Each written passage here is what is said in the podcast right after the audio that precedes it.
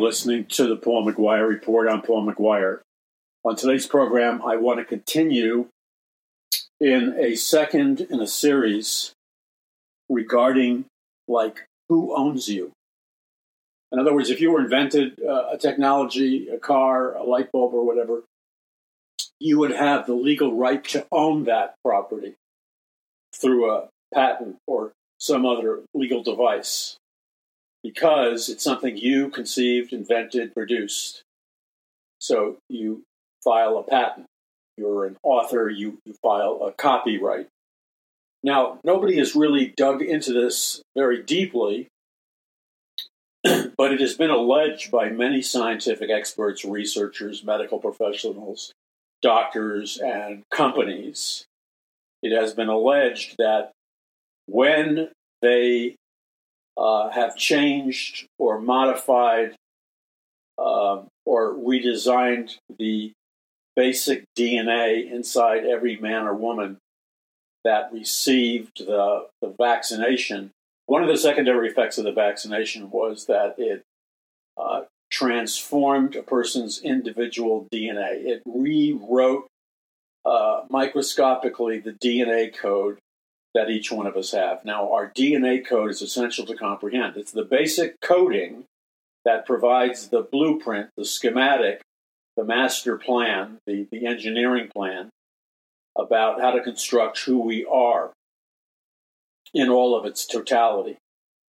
So, um, this is critical because you and I are people that I believe perceive and believe the far more intelligent, the far more plausible, the far more scientific viewpoint and account of creation, specifically the creation of mankind, and that is the Genesis account regarding the creation of mankind. Then the Genesis account simply says, as you know, that the Creator God, or the infinite personal living God of the universe, created man, male and female, in his own image.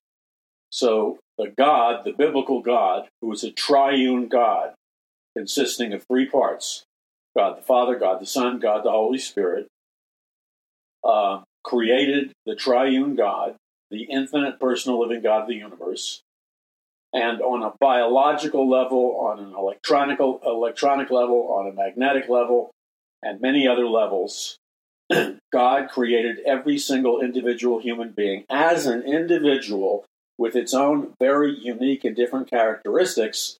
But when you look into a very powerful electron microscope or something even more powerful, you will notice that every single person has its own completely unique and different genetic code or, or DNA. And that our very existence, our very walking into a room, our very ability to, to go somewhere or whatever, you and I are constantly transmitting our own God given EMF frequency, an electromagnetic frequency that is totally different and unique than anybody else's. It's as unique and different as a thumbprint or a fingerprint. So it can be used as a very unique form of ID. Now, this is critical because it, it draws us close, closer to the issue of ownership. And this is not just some little stupid esoteric conversation we're having because, you know, we would rather play trivial pursuits and uh, we lost the instruction manual, so we've settled for this game. That's not what this is about. We must understand that the world we live in right now is absolutely, completely different, 100% different than the world that existed 65 to 70 years ago if you were to be able to comprehend the massive structural, physical changes that have gone on on planet Earth, they are they are radical, far-reaching, and fundamental in every in every sense of the word. So, uh, Charles Darwin's theory of evolution was perpetuated, propelled, and financed secretly by the Illuminati and the occult elite in uh, Great Britain. Probably something you don't hear in the public school system, but it's a fact. And what they did is they destroy they deliberately destroyed biblical Christianity by making up their own fable, allegory, fairy tale, or whatever you want to call it, called Darwin's theory of evolution, in which mankind is the product of random chance evolution that occurred over approximately 200 million to 300 million years. And that before that, we were primitive life forms. And before that, eventually, if you go back far enough, we may even have been an inanimate object like a stone or a rock. So, where is this taking us? In, in just about every situation where depending upon the POV, point of view of the, of the person in charge, in just about every situation, there there is uh, the the legality of ownership that sooner or later arises. In other words, who is the owner of anybody, every any person, any creature, any universe, or any number of things? Who is the owner of these beings or of these geographical areas or of these territorial dimensions? Who, who has ownership? Now, there are many ways we could deb- debate or evaluate that issue. One simple one is that in contemporary society, ownership is often symbolically represented by the name of the owner expensively secured or attached uh, to a particular object of ownership. And therefore, you may call it the, the you know, Rainbow Ranch or something. And it's owned by a corporation, a corporate entity.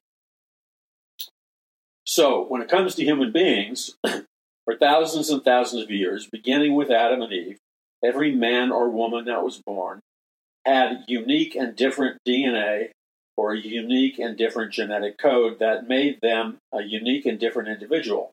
On top of that, their ownership was not a matter of debate, and their ownership was not a matter uh, of, of question. Everybody in the town or the city in the, or the state had a record of some kind regarding the ownership of a particular property, an asset, a person, or whatever. and they had to prove that they were who they were and they had to have legal proof somewhere, somehow, that they owned, either directly as an individual or they owned in terms of a corporation, they owned an individual, a geographic territory, a building structure, a scientific invention like a patent, uh, a literary uh, or photographic masterpiece, which would be a copyright or whatever. Now, we have gone. So for years, this was not even a question. You, you go all across planet Earth. You go all across planet Earth, and you um, notice that when you examine the DNA of uh, people, uh, the DNA the name on the DNA of an individual alive or dead and the fact that it's unique DNA is testimony, legal testimony and proof of the fact that that individual is a child of God, is part of the creation of God. And that ownership document, just forget about the Bible as a religious document for a moment. It is a religious document, but forget that for a moment think of the Bible just for the moment as the highest legal document in all the land and in all of space and time. And in this legal document, the Bible, and, and it refers to itself as a legal document in thousands of places. One of the ways it does that is God continually talks about how he makes a covenant with his people or a covenant with the children of Israel. And that covenant is a proof of ownership based on certain conditions being met, or a proof of promised resources, assets, and blessings based on uh, some kind of proof of ownership and what the Word of God says. So, this idea that every man and woman, since the beginning of time, is legally owned by an owner, and that owner is the biblical God. Now, many nations or empires didn't acknowledge the biblical God, but they acknowledged a God. And many times the God that they acknowledged was the biblical God. They just used a different name. But in every case, they, were always pointing to either the Judeo Christian God, the God of Hinduism or Buddhism, or whatever. And if you they didn't have the ability to do the same in-depth DNA examination that they can do today.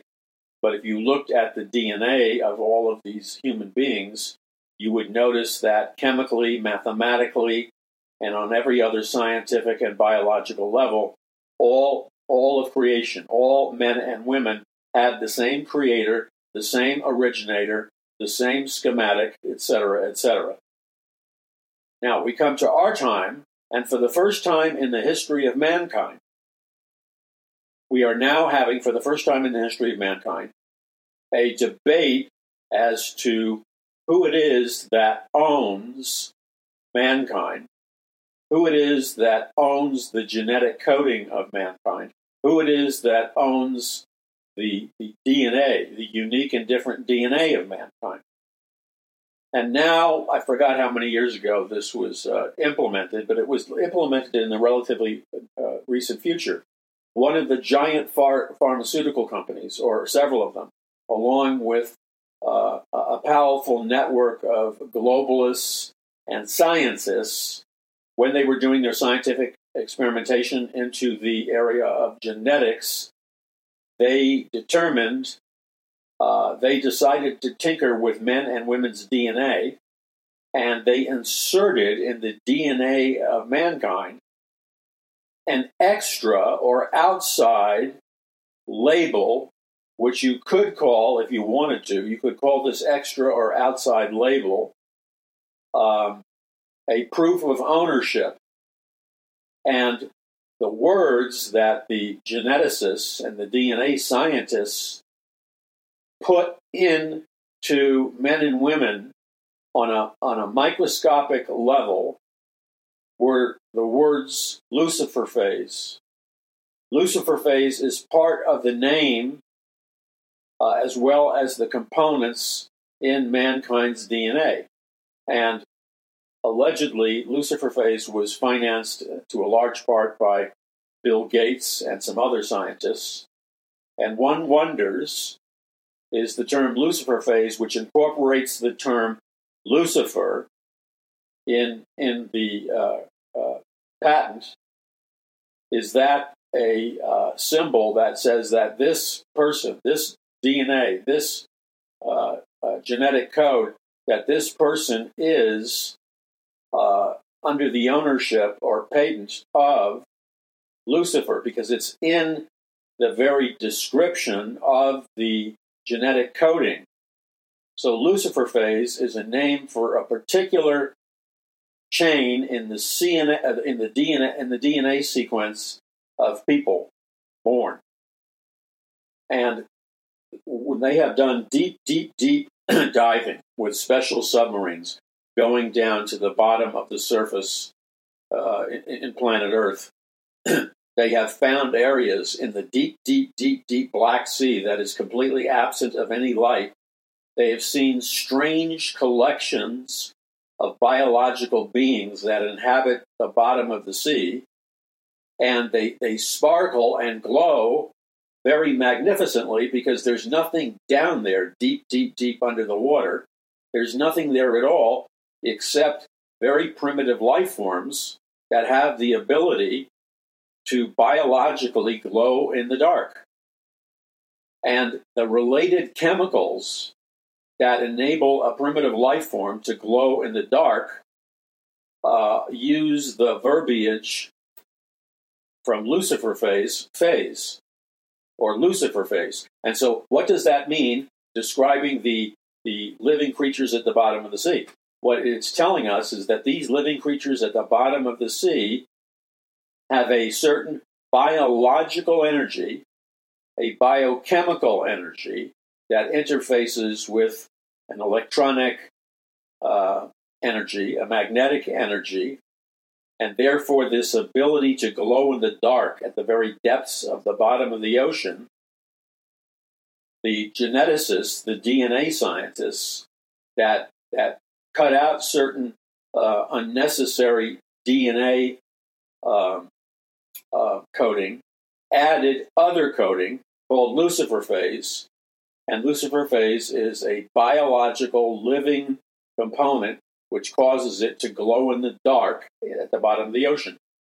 In the surface world of planet Earth, if you've ever been camping or whatever, you may run into a, a packet or a bunch of like little tiny, what they're called, and you know the name, it's fireflies. And you might see one or two flying, and what they are is they're these harmless flies, but they glow quite brightly in the dark. And so they're called fireflies. And fireflies are actually almost miraculous because they can light your way in a cave, you can see them flying all around you, and they're like little flashlights flowing around in the dark. The chemical name, the biochemical name, the biochemical process that produces the light energy or the photons, uh, the light particles from uh, this primitive life form, it's the same chemical ingredient, the same genetic coding that is used in uh, fireflies. And so the geneticists that, that have done this recently uh, and were helped by Gates and whoever got it passed through the government to, to be the owners of a new biological entity because they were the first people to invent and create a hybrid genetic substance that can cause primitive life forms and other life forms to glow in the dark when it's really dark or deep down in the ocean.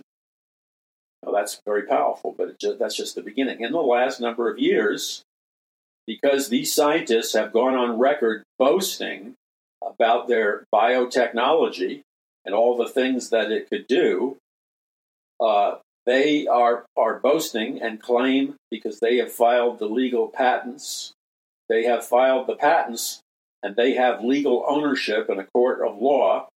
They have legal ownership over uh, this biological energy uh, light forms and any subsequent biological uh, uh, electromagnetic frequency being or entity that would generate light or do whatever they wanted to do.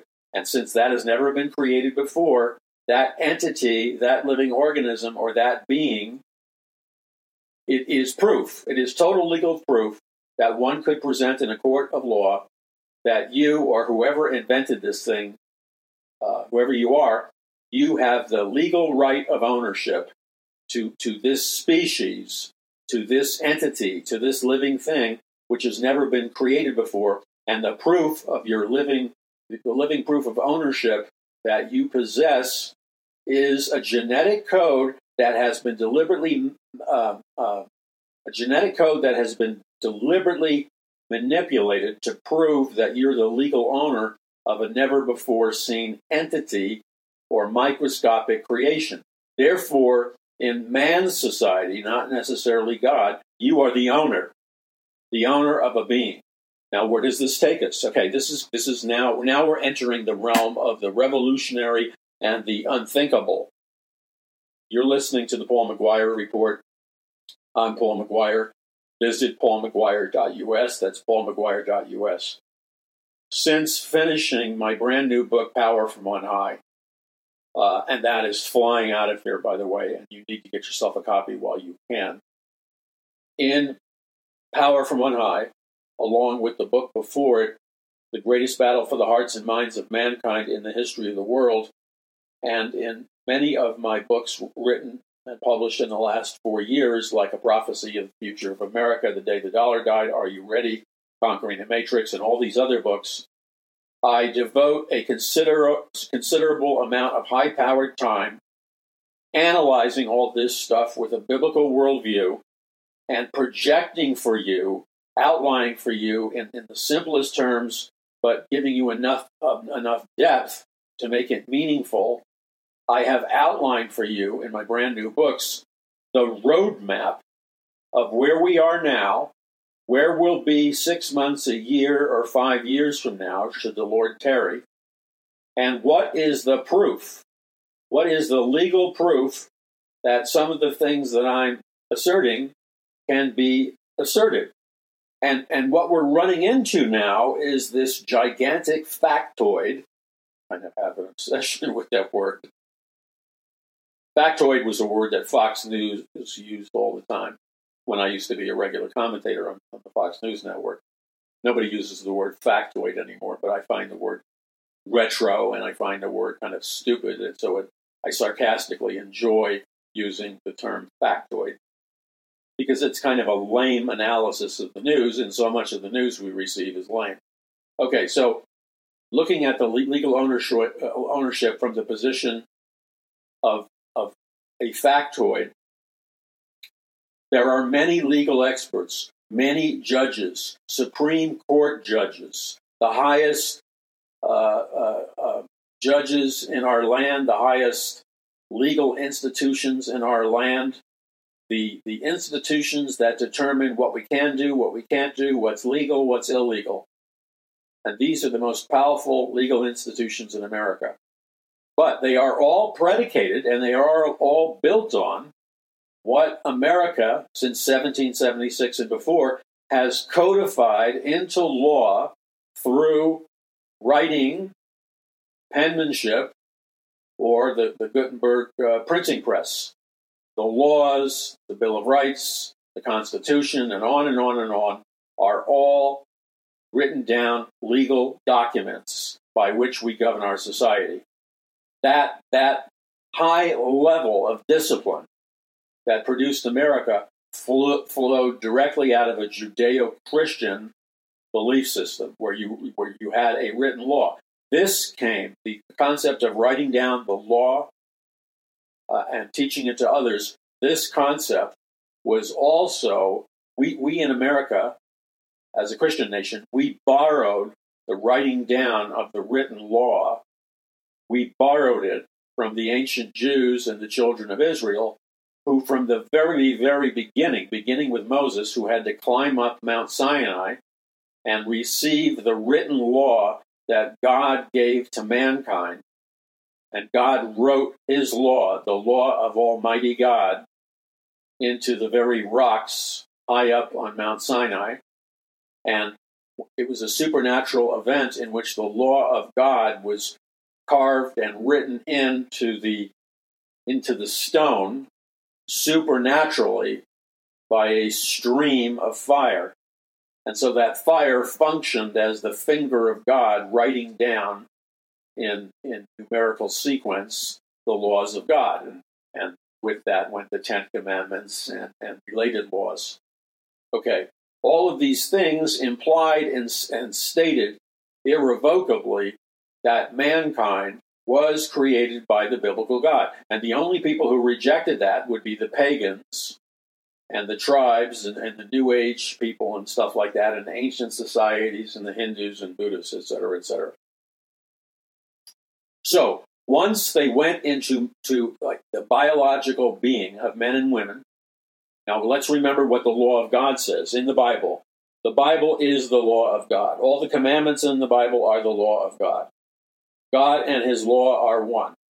Very important. God and His law are one. The whole concept of a society, a civilization, it's existing and flourishing or whatever, cannot occur apart from a codified, written down, well thought out law or legal system. You cannot have a powerful society, you cannot have a flourishing society without a codified and written down law.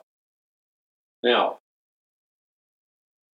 the law of God, from Genesis to Revelation tells us emphatically, as a matter of truth, capital T, that all men and women are owned and created by the Creator God. They may have uh, individual free will. In fact, all men and women do have free will, but that means they don't have to necessarily obey God. They can volitionally choose with an act of their will to disobey God. But all men and women have been given a free will by God, and that makes them different than the animals and robots and AI and cyborgs and everything else. Now, in the law of God, this is critical. In the law of God, it says that God, this is the triune God, that God made man in his own image. In the image of God, he made them both male and female. This tells us that the biblical God is part of the triune God that Jesus prays to as our Father who art in heaven, the Father. The triune God is God the Father, God the Son, God the Holy Spirit. Yet at the same time, when we take a deep dive into the genetic coding of all men and women, when we take a deep dive into the genetic coding and the DNA of the human race with Adam and Eve and other creatures found on earth, we discover that God specific, specifically says that God created, uh, in the image of God, God created men and women, male and female. He created them. So all males and females, all men and women, are created in the image of God. That means they're created utilizing a, a very similar DNA coding structure and a very similar DNA uh, and genetic coding structure. Thus, the DNA of God is replicated in his crown of creation, men and women. And men and women have both female and male characteristics. And that's a whole topic in and of itself. I, I can't just skim through that. Okay, so we know through genetic proof, we know by the law of God, the law of God written in the book of Genesis, that all men and women are created in the image of God, and He, God the Father, created them both male and female. That those statements in the Bible are the eternal legal proof uh, and the eternal legal law of God communicating to us that we are not owned by ourselves, we are not independent operators, that every man or woman is created by God for the pleasure of God and by the plan of God. And we all have a purpose to live out as we are created by this living God. Now, when Adam and Eve broke or rejected the Word of God by eating from the fruit of the tree in the middle of the Garden of Eden, man fell. When man fell, Adam and Eve's DNA became corrupted. They became degraded human beings. They lost their God given right to rule and reign on planet Earth. They lost their God given right to have immortality, uh, uh, perpetual youth and health, all these supernatural gifts. Men and women lost all of those enhancements when they rejected the Word of God and disobeyed the Word of God. And, and Eve was seduced by the serpent of old. And the primary sin is the same primary sin that's always committed by man against God, and that is mankind rejected the commandment of God and the Word of God. In this particular case, mankind, Adam and Eve, rejected the commandment of God and deliberately and willfully chose to eat from the fruit of the tree in the middle of the garden. Now, God warned them originally that in the day that you do that, you will surely die. They did it anyway. In an instant, they lost the life force, which I believe is connected to power from on high. Remember that. I, I spend a lot diving into that pool of knowledge in my book, Power from On High. It, it, it, it's like opening God's master's secret library containing the secrets of the universe and the world. So Adam and Eve rejected the word of God. They fell, which means they lost their power and they began to die and grow old. They began to get sick. Uh, they began to age, and immediately Adam was caught up in anxiety and fear, and they were both ashamed of their nakedness. Immediately, they were caught up with fear and anxiety and ashamed of their nakedness. Now, at this point, they are not the men and women God originally created them to be. They are lesser beings. They're still, this is very important, Adam and Eve are still the highest level created beings in all of God's creation. They're, they're the very top of the pinnacle. Adam and Eve are the most powerful beings in all the world. And they are above all beings in the world. They're above the angels, the fallen angels, God's angels. And Adam and Eve are the only creatures created in the image of God who, who God had plans to let them rule and reign in eternity forever and ever. And they've been granted so many supernatural gifts. And they're the only beings that can be cleansed by the blood of Jesus, that can be made born again by faith in God's word, and who can uh, live eternally. no other being could do that. Now, okay, so now that we see the collapse and the disintegration of the current genetic coding system, the current DNA system, where man falls from its original status of being made in the image of God, both male and female. Adam and Eve are now walking around in a lower status, and they are vulnerable and open to the dominion of Lucifer. They're under the rule of Lucifer. Lucifer is now legally allowed to become the temporary God of this world. And Lucifer actually does become the God of this world. so the world that we're living in now is being temporarily ruled by Lucifer. Temporarily ruled by Lucifer. He's the temporary God of this world.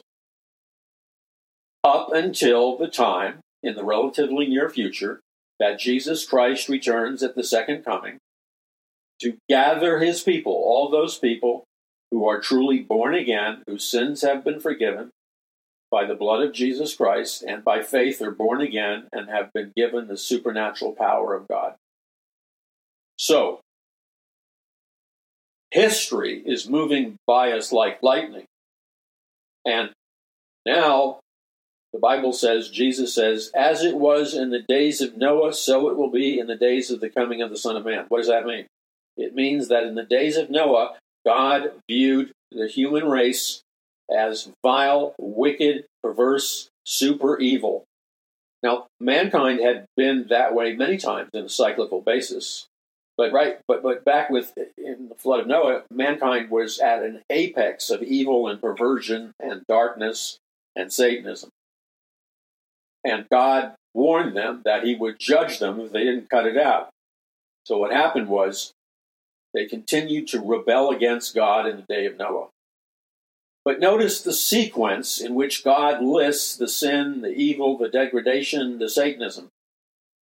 The very first sin, in, in, in terms of priority, the, the sin which really violates the will of God is the sin of being vile, wicked, perverse, breaking God's commandments, violating the laws of God. And the evil and wickedness that flourished all over planet Earth was a major flashing red light sin. That things were getting really bad and God would have to deal with it. But that is not what God caused God to, to, to deal with it.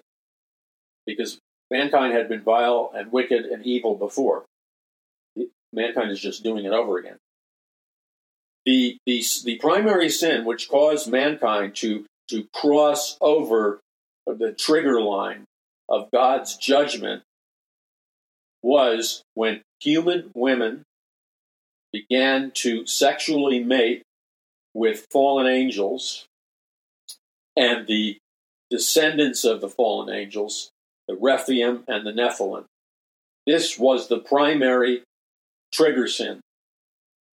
Men and women, especially women, chose to rebel against the commandments of God and when the fallen angels came down onto the earth, uh, and other angels came down to the earth, the fallen angels, especially, excuse me, the human women with human DNA, sexually mated with the fallen angels, thus producing the hybrid race, which consisted of intermingling the DNA of, of human women, 100% pure DNA, mixing with the corrupted DNA of the fallen angels.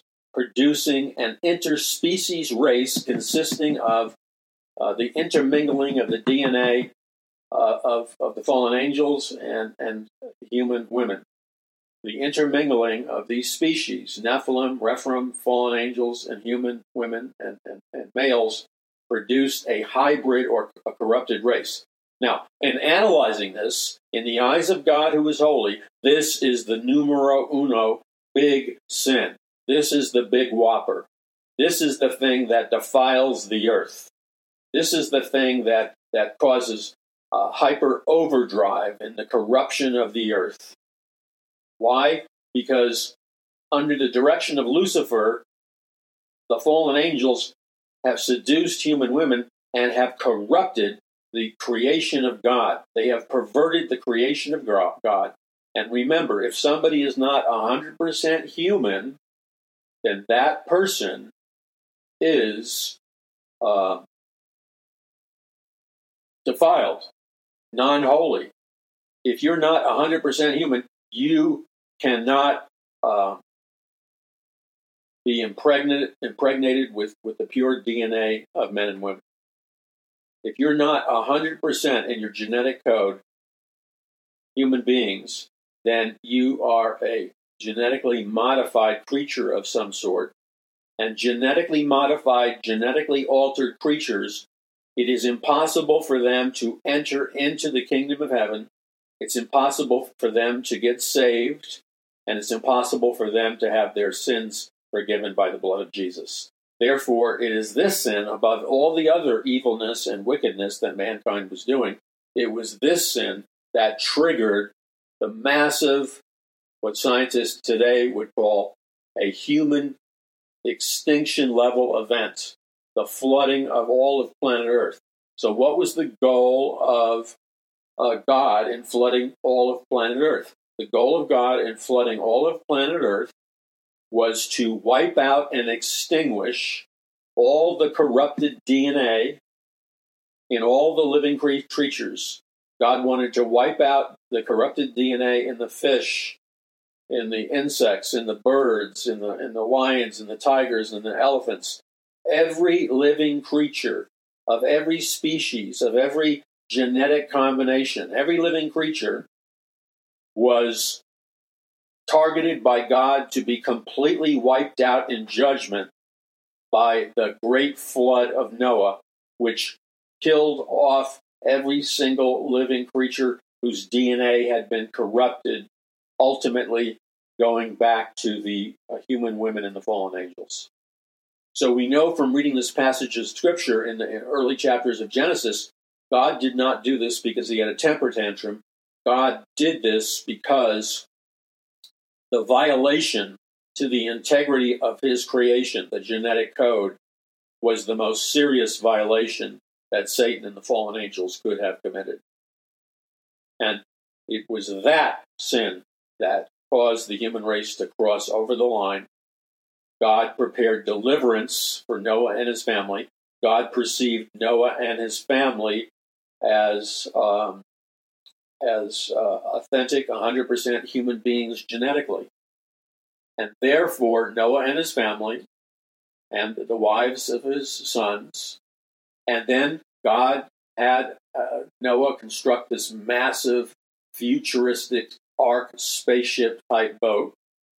And God, uh, Noah brought onto the gigantic ark, two by two, male and female, uh, a sampling and a selection of every living creature, male and female, two by two, brought into special compartments on the great ark.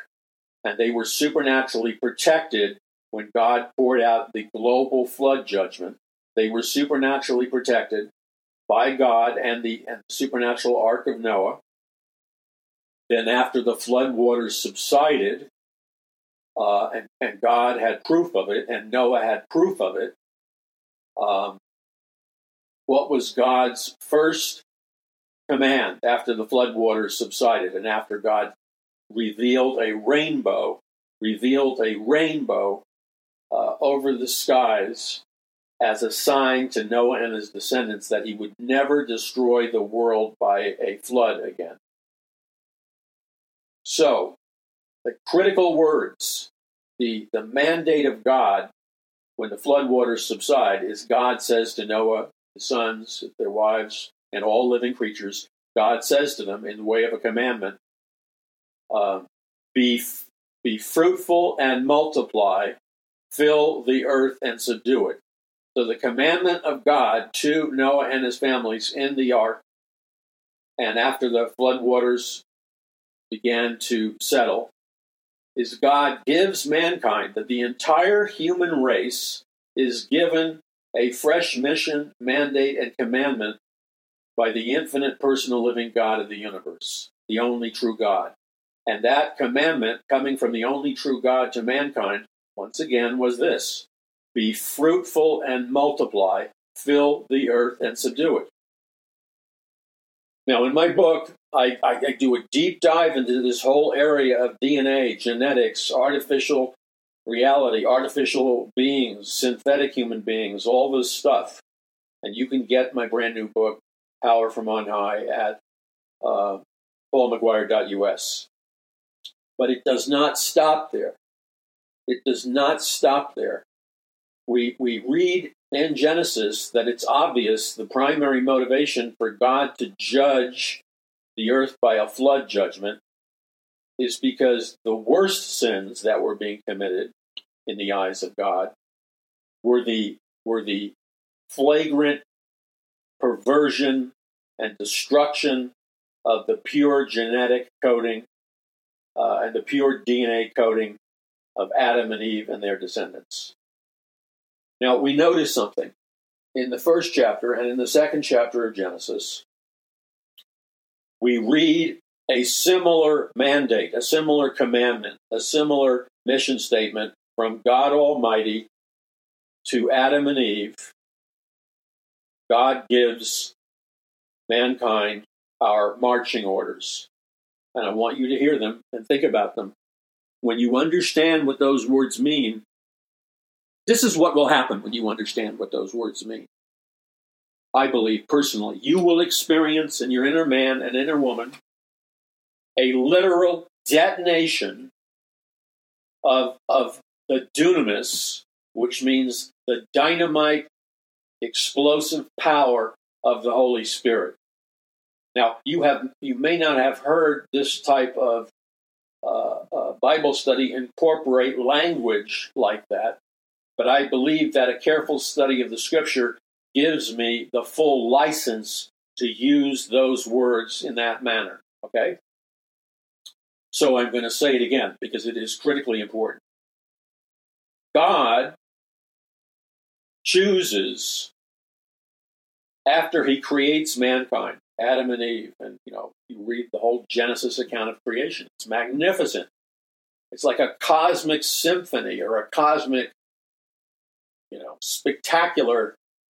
Uh, Genesis is, is, is, is, a, is an anthem to the love and the character of God moving through the created order and reassembling itself like, like some kind of majestic and holy and pure um, creation into form, thus the new earth, the new heaven, the new Jerusalem, etc. So, so God creates creation, and He creates Adam and Eve and tells them to go out and be fruitful and multiply. Now, here's the critical thing He gives them the same divine mandate that uh, Noah and his family received. And that mandate, again, was the, were these words. They're, they're all important. God is saying this time to Adam and Eve, be fruitful and multiply, fill the earth and subdue it.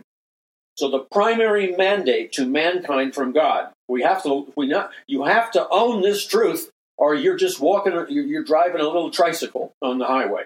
You're in Southern California in one of the fastest, most dangerous highways on planet Earth. People are driving at 80 to 100 miles an hour all around you, commuting. And you, in order to, to, to keep up speed, you must synchronize your driving and your speed with the surrounding environment if you're going to survive. And so God told Adam and Eve to be fruitful and multiply, fill the earth and subdue it. He gives similar commandments after the flood of Noah to Noah and his family. He says the same basic thing. He says to Noah and his family, Noah and his wife, be fruitful and multiply, fill the earth and subdue it. Okay, so what does this tell us about the primary focal point for God? What does this tell us about God's primary intention? We've got to drive this baby home. We've got to hit the target here, or we're going to be in various GPS measurements. We're, go- we're going to be uh, uh, significantly off our target in terms of GPS satellite tracking that could cause us to land thousands of miles off our, our assigned target. It, it, is, it is not excusable to miss the mark as to what God's target is. Missing the mark, by the way, is, uh, is the proper definition of the word sin in the Bible. The word sin in the Bible comes from the word metanoia, which comes from the word missing the mark, like in a dartboard or in a bow and arrow set or whatever. When you fire and you miss the target, you miss the bullseye, that's metanoia. It's missing the target or missing the bullseye.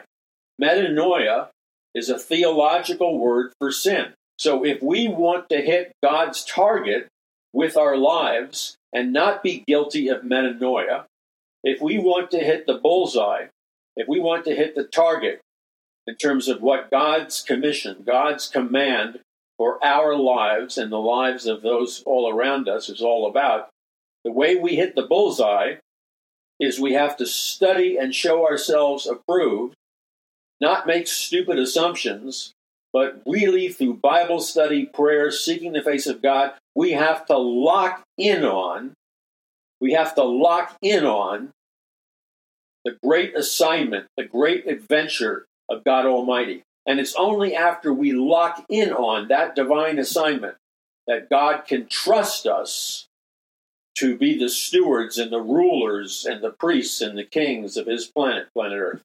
Okay, so this is what happens. Noah and his family, they're commanded to be fruitful and multiply. Adam and Eve are commanded to be fruitful and multiply. Thus, one could derive the theological or biblical truth that God's greatest desire, God's greatest mandate to men and women is that both men and women are by God, commanded by God to be fruitful and multiply.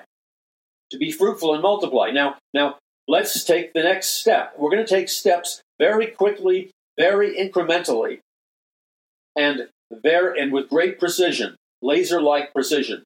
Because we, you and I together are going to uncover one of the greatest secrets of the Bible, a secret not known even remotely by the vast majority of Christians on planet Earth. So let's let's let's focus in with laser like focus here and ask ourselves the question why is God all about being fruitful and multiply? And then that demands that we ask a deeper question. A demand is placed upon us, and we can re- respond by accepting ignorance. But re- remember, when we study to show thyself approved, when we study and read the Word of God to the degree that God commands us to study and read it, we are living under the blessing of Almighty God. So, what does John 3:16 say? For God so loved the world that he gave his only begotten son that whoever should believeth on him should not perish but have everlasting life.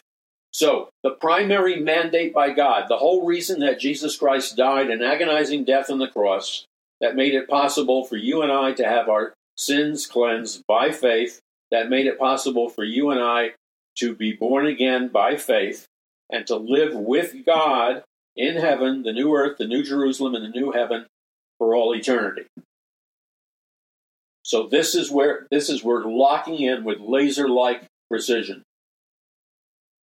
The Bible teaches us that obviously God prioritizes that mankind is fruitful and multiply and fills the earth and subdue it. Why, though? But why? You see, you have to ask the next question why? Because everything we read in the Bible teaches us, and this is the difference between the God of the Bible and all the other gods. The God of the Bible, what we read in the Bible about the God of the Bible, and what the Bible teaches us is that God is love. Above everything, above everything, God is love. Not erotic love, not romantic love. God is love in, the sense of agape love or Christ like love or divine, pure, spiritual love. So God is love. Okay, so when it says, so when God so loved the world that he gave his only begotten Son, it's not talking about God loving the world in a romantic sense, in a self centered sense, or in any other lower level sense. It's talking about God loving all the people in the world and the world in the sense in the sense of God's supernatural capacity to love. For God so loved the world. For God so loved all the people in the world. That is the the primary expression of who God is. So now, once we focus in on the fact that God is love, and that and, and that God loves the world, and that God so loves all the people in the world. For God so loved the world that he gave his only begotten Son, that whosoever should believeth on him should not perish but have everlasting life. All of a sudden, God wants mankind to live forever with eternal life. And what makes that possible? Because God had to create man with free will. So, what makes that possible, along with free will, is when men and women receive the miracle of eternal life, have their sins are forgiven by the blood of Jesus, and are born again when Christ comes into their inner man or woman. And God's entire motivation for all of this is that the love of God is so overwhelming, so pure, so powerful, so divine, so wondrous, so ecstatic, so joyous. And the love of God is so, so beyond our ability to communicate. But the fact remains that the love of God is the essence of God, and it is God's highest desire to develop an intimate and pure spiritual, supernatural, dynamic, loving relationship with every single one of his creation, specifically men and women, girls and boys. That's why Christ has a pure delight in, in little children. So, little children in the pure, holy, uh, God sense of the word. God wants to have communion. Unless you become like little children, Unless you become like little children, you can't enter the kingdom of heaven. Get who God is. God is not a refrigerator. God is fluid. He's flexible. That's who God is. God, God can play. God is awesome because God has both uh, fatherly features and childlike features. So it is the will of God for God to use His people, us, to win as many people to Jesus Christ and to bring as many people into the kingdom of heaven as he possibly can, can because God is so blown away with total, infinite, and eternal love for every one of his children, every one of his creatures. The thing that turns God on the most is his infinite love for all of his creation. All of his creation. And so God has a, a supernatural, passionate overdrive to, to have a deep, intimate relationship, to have a powerful bond and friendship. Imagine being God's friend. Well, guess what? You are. Imagine being God's friend. And again, yes, you are. And then living for all eternity as God's friend. That right there, at that point, when I just said that to you, we have just now, we have just now begun to orbit planet Earth. We've just begun to orbit planet Earth, and we've just begun to understand in glimmers of light the very beginning of the pathway of Almighty God. Whence we understand through a revelation of the Spirit of God in our inner man or woman that God in his totality is all about love, and that God in his totality is all about sending his children, you and me, to bring as many people as possible into the kingdom of heaven, into eternal life. Why? Because God is love. And so God desires to have an intimate, pure, powerful, dynamic, awesome, ecstatic relationship with every one of us for all eternity. And that is the very first baby step in your eternal, cosmic, mind blowing journey for, with Jesus forever and ever and ever.